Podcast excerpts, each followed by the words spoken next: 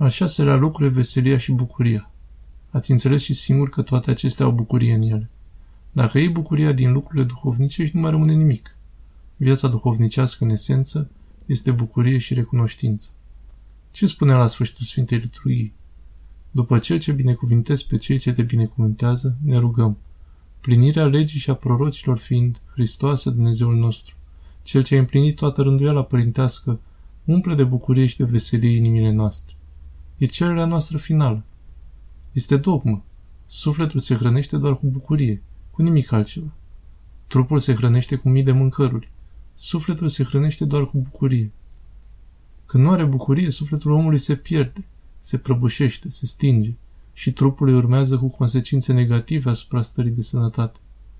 În general, se moare din cauza lipsei bucuriei. Există însă și sfinți care mor de prea multă bucurie. Asta e altă treabă. Ei mor îmbrățișați cu bucuria duhovnicească. 99% dintre oameni mor din cauza lipsei de bucurie. Dacă am fi știut cât de importantă e bucuria, am fi căutat-o. Însă cum? În cântecele de la organizațiile creștine, eu nu mergeam, aveam alergie la ele. Făceam lepră când auzeam. Bucurie, suntem bucuroși, suntem copiii lui Dumnezeu. Ce bucurie? Nu aveau nicio bucurie în ei, doar dezvinare lăuntrică. Cum se dobândește bucuria? Bucuria se dobândește în felul următor. Când Duhul Sfânt, care e Duhul bucuriei, se va sălășlui în tine. De ce? Dacă vrei să te ostenești puțin, să faci câteva lucruri, dacă vrei să ai voință, să ai duh de răstinire, apoi Dumnezeu se va ocupa să-ți dea bucuria. Este vorba însă despre bucuria pe care nimeni nu o va lua de la voi. Poate să fie afară cataclism, să fie coronavirus. Pandemia o îngăduie Dumnezeu ca să vedem cât de săraci și netrebnici suntem, cât de luminați și iubitori de sine suntem. Și noi și voi. Înțelegeți? Suntem foarte speriați, îngroziți. Vei spune, frica nu e caracteristică omului? Da, e caracteristică. Însă te trimite unde? În îmbrățișarea lui Dumnezeu, în siguranța lui. Frica nu trebuie să devină fobie, prăbușire lăuntrică. Fobia nu are legătură cu moștile. Bine faceți că le purtați. Fobia e sentimentul că Dumnezeu lipsește din viața noastră, că suntem fără rost, că suntem neputincioși în fața unor situații mai presus de noi. Și acest lucru îl scoate din minți pe om.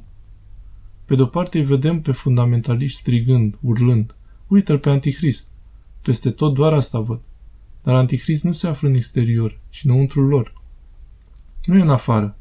V-am spus că nu are importanță ce Antichrist va veni. Antichrist totdeauna există. Nu spune Sfântul Apostol Ioan Teologul? Nu spune Sfântul Ioan că Antichrist se află deja în lume? Da sau nu?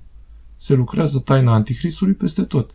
Cine spune că Hristos este nimic, are Duhul lui Antichrist. Poftim. Sfântul Porfirie spune că venirea lui Antichrist se poate întâmpla peste 10, 40 sau 3500 de ani. Asta ne spune. Însă treaba noastră nu este să ne ocupăm cu asta.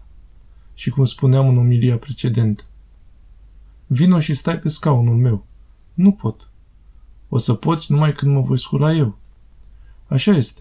Dacă Hristos șa de acolo, nu mai poate sta nimeni. Toate acestea pe care vi le spun au multă bucurie în ele. Libertate și bucurie la un loc.